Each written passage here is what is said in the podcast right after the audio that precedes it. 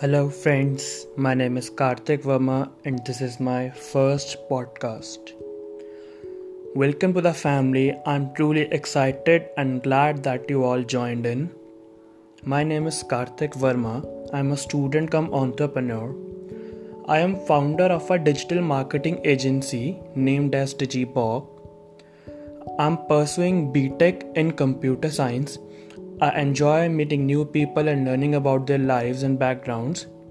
I easily find common interests with the strangers and tends to make most people comfortable around me. I find this skill advantageous when I'm kicking off new projects with my clients. So that was my first podcast. Stay tuned, stay connected. I'll be giving you knowledge about the digital marketing, how to start, how to make your new clients, how to get your clients, and many more tips about digital marketing. Thank you.